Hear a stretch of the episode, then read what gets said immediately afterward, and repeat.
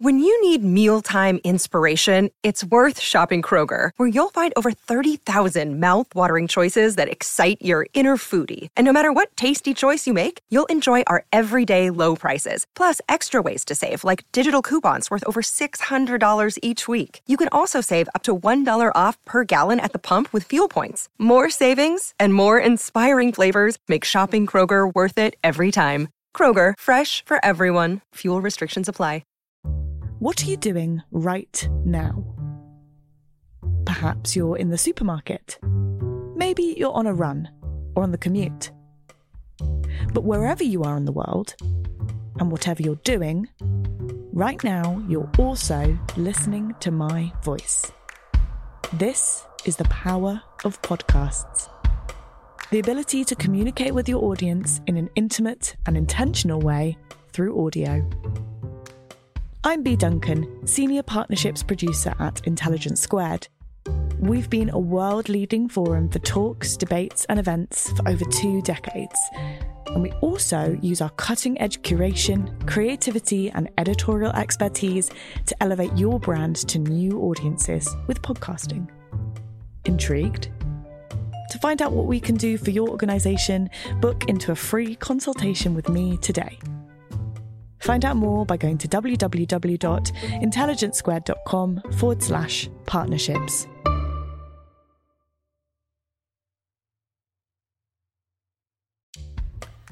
Welcome to the Intelligence Squared podcast. I'm producer Catharine Hughes.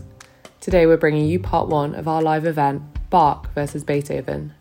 This event was hosted by the BBC's Reeta Chakrabarti, who was joined by world renowned cellist Steven Isserlis for Bach and acclaimed music critic Norman Lebrecht for Beethoven. Mishka Rushdie Momen accompanies this conversation on the piano. Part 2 and 3 of this event are available ad free for subscribers now.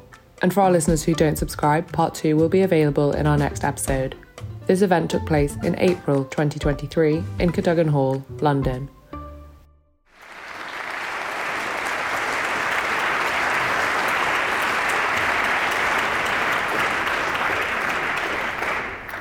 Thank you very much, and good evening, everyone. It's wonderful to see such a great turnout for what promises to be a lively, entertaining, informative, and I'm sure inspiring event.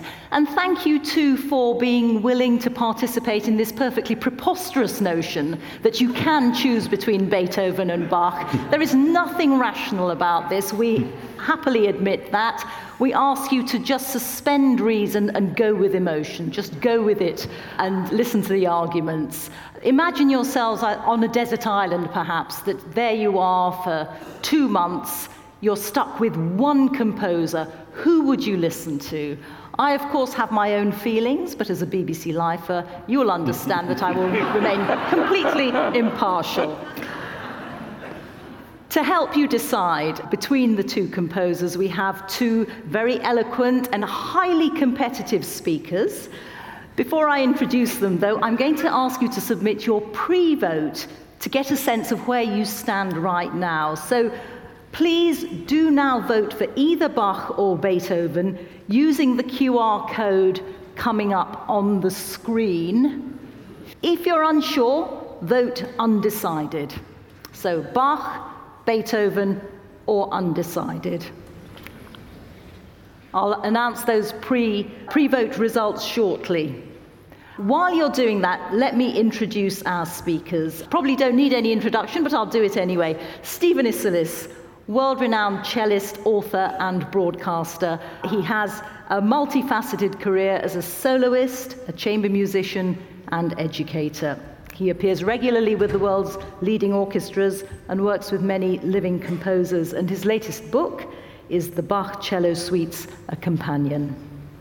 On my left is Norman Lebrecht, historian, cultural commentator, broadcaster, and award winning novelist who has written 12 books about music. His blog, Slipped Disc, is the world's most popular cultural news site, drawing 2 million readers every month. And his new book is Why Beethoven, a Phenomenon in 100 Pieces. Norman will be making the case for Ludwig van Beethoven, Steven will be making the case for J.S. Bach. But of course, we need more than just the arguments to get a sense of the real powers of these two musical giants. We actually need to hear the music itself, of course, so it's a huge pleasure to also welcome Mishka Rushdie Momen. She is an acclaimed concert pianist who appears in recitals and concerto performances worldwide.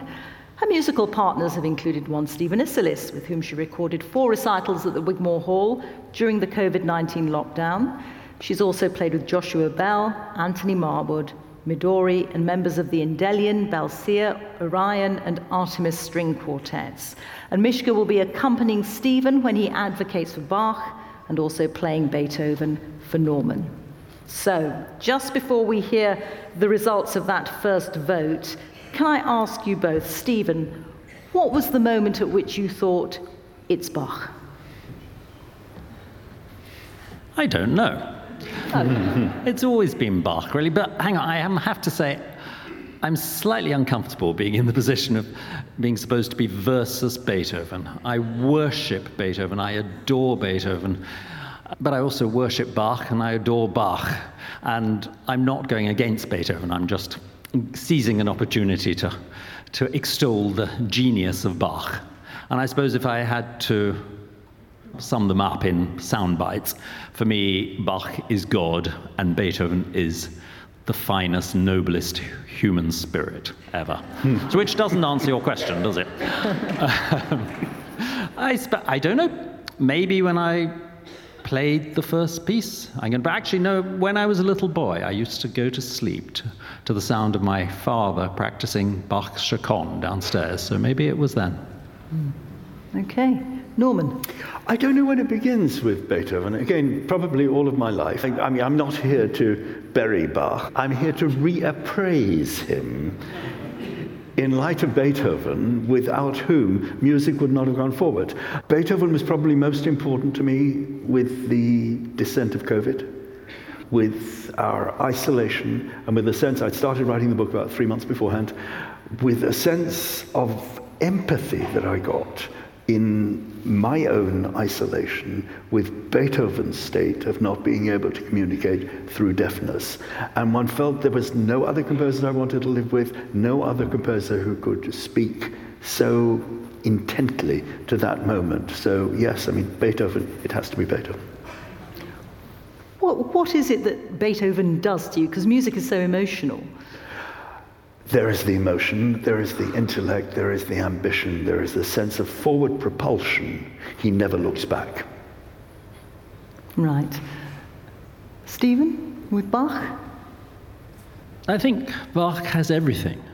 I mean, he's, as I said, he's like a god. He's perfect, he's sublime, but he's also so human. He understands every human emotion.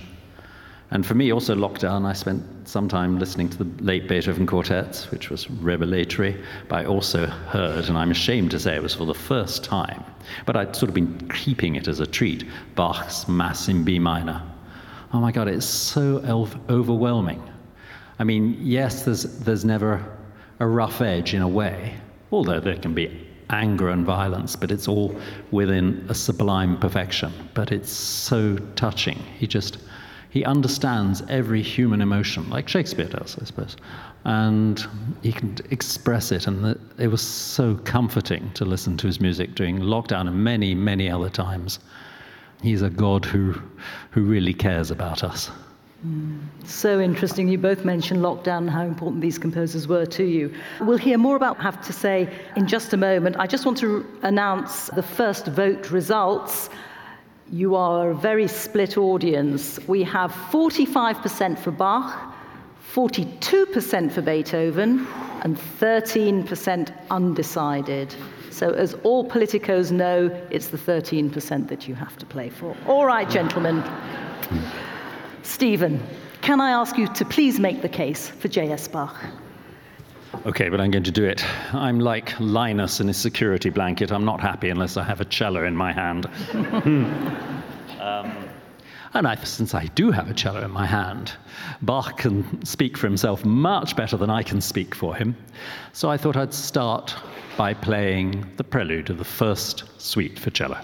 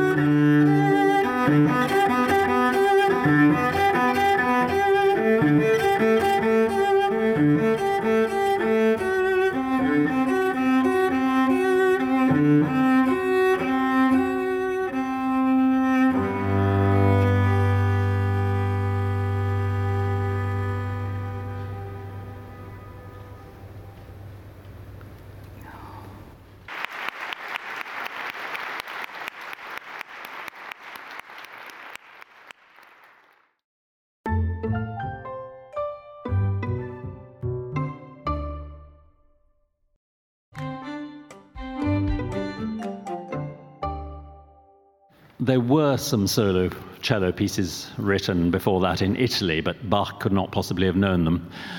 As for all intensive purposes, Bach was creating a genre there. And he just understands the cello perfectly. And that goes for every instrument, and of course, the voice, the organ, his instrument, the violin, his instrument, the viola, his instrument, the clavichord, his instrument, etc. He just understands everything, but understanding an instrument is one thing, but the spirit, I think the radiance that comes through his music, that prelude, it starts off the six suites, it starts off basically the history of, of solo cello music, but it's also, I find it so comforting somehow. It's just so warm and it's just such love shining through it, I suppose. But it's also got the perfection that we associate with Bach, and it's perfection that make, makes him so important in music history that every major composer, basically, had to pay homage to Bach. He influenced them because he brought music to a higher pitch, not literally a higher pitch, a higher pitch of perfection. I suppose the danger is that people sort of look at his picture with a wig and looking quite stern, and they think, oh yes, he's mathematically brilliant, you know, he's, but he's not one of us. But he absolutely is. And the man had many children, and you can hear it in his music. You can hear the joy. I mean, I, there's so much joy in his music and so much humor. Maybe not laugh out loud humor necessarily, but humor that just makes you feel good, makes you feel he's having a good time, or maybe he's God watching his children having a good time. There is that sort of joy and warmth in his music. And that's why I've chosen just one movement from his first gamba sonata. Of course, it would have been gamba and harpsichord, but viola da gamba and harpsichord. But today it's cello and piano. And it's the last one, you know, it's one of reams of such pieces.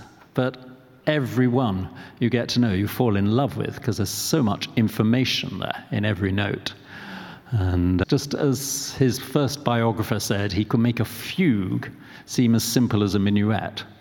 And that's really, and that's why Beethoven called him the immortal Jove of harmony. Quite right. Anyway, so we're playing. Oh, I've got to keep an eye on the time. When did I start? Okay, it's going to be it's going to be 13 minutes. Um, okay, last movement of the first Gamba sonata.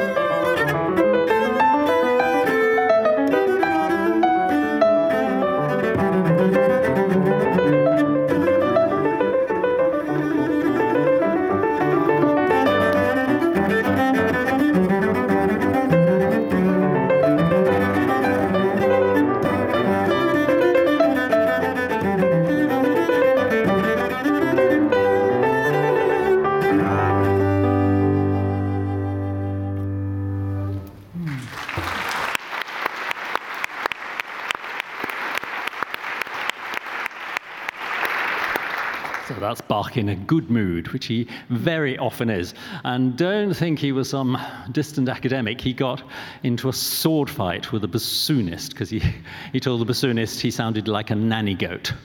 And um, he got put in prison for other things. He was, a, and he also got into trouble for making music with a young lady in the organ loft.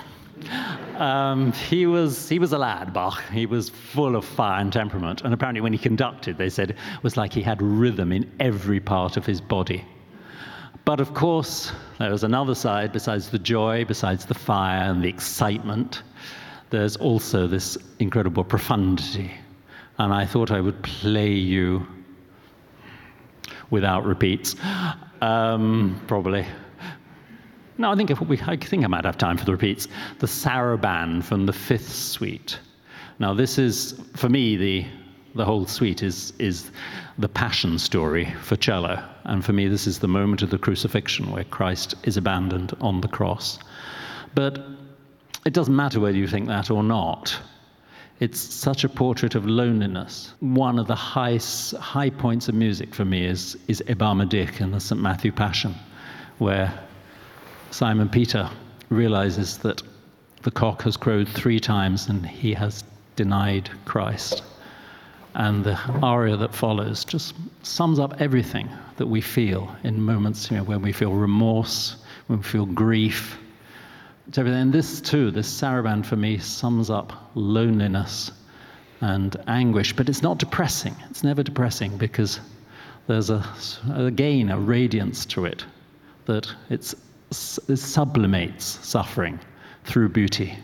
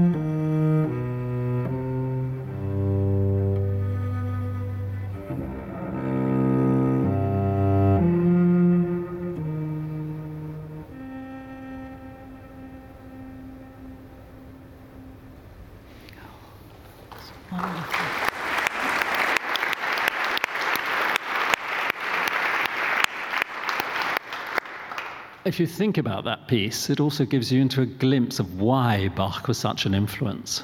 Because to say why it is so moving is impossible. There's no tune, there's no rhythmic interest, there are no chords. It's a miracle, I think, that piece. It's just the depth of emotion he can convey through just a few notes. And that a, is a huge influence even today on music so I better finish. And I'm sorry, I slightly uh, sort of weighted on the slow pieces of Bach. And of course, as I said, like pieces like the Brandenburg concertos are just thrilling and exciting and full of verve and life. And of course, the Beatles used Brandenburgs, quoted the Brandenburgs, for instance, because of just that rhythmic energy. That, you know, it's funny to think that Bach influenced the Beatles, but he definitely did. Mm. We'd like to finish with a chorale prelude. And again, Bach, in a few in a few notes, he just he tells us he understands us. He makes our life better by talking to us in the voice of God.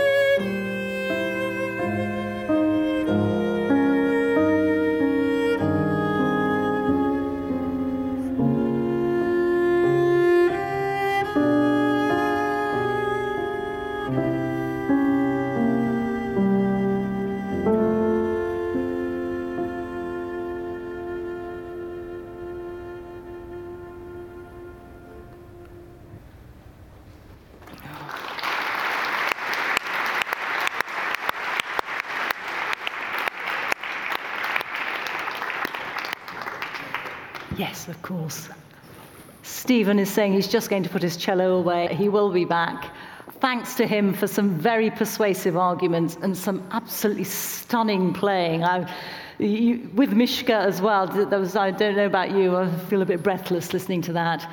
Norman has a hard act to follow, but the stage is yours. Thanks for listening to this episode of Intelligence Squared. Part 2 of this event will be available as our next episode. Subscribers can access all three episodes now. This event was produced by executive producer Hannah Kaye. We'd love to hear your feedback and what you think we should talk about next, who we should have on, and what our future debates should be. Send us an email or a voice note with your thoughts to podcasts at intelligencesquared.com or on Twitter at intelligence2. And if you'd like to hear more, attend some of our excellent events, or peruse over 20 years of our back catalogue featuring some of the world's greatest minds, then head over to intelligencesquared.com.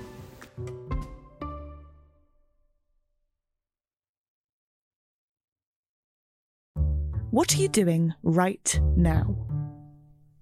Perhaps you're in the supermarket. Maybe you're on a run or on the commute. But wherever you are in the world, and whatever you're doing, right now you're also listening to my voice. This is the power of podcasts. The ability to communicate with your audience in an intimate and intentional way through audio. I'm Bea Duncan, Senior Partnerships Producer at Intelligence Squared. We've been a world leading forum for talks, debates, and events for over two decades. And we also use our cutting edge curation, creativity, and editorial expertise to elevate your brand to new audiences with podcasting. Intrigued? To find out what we can do for your organisation, book into a free consultation with me today. Find out more by going to www.intelligencesquared.com forward slash partnerships.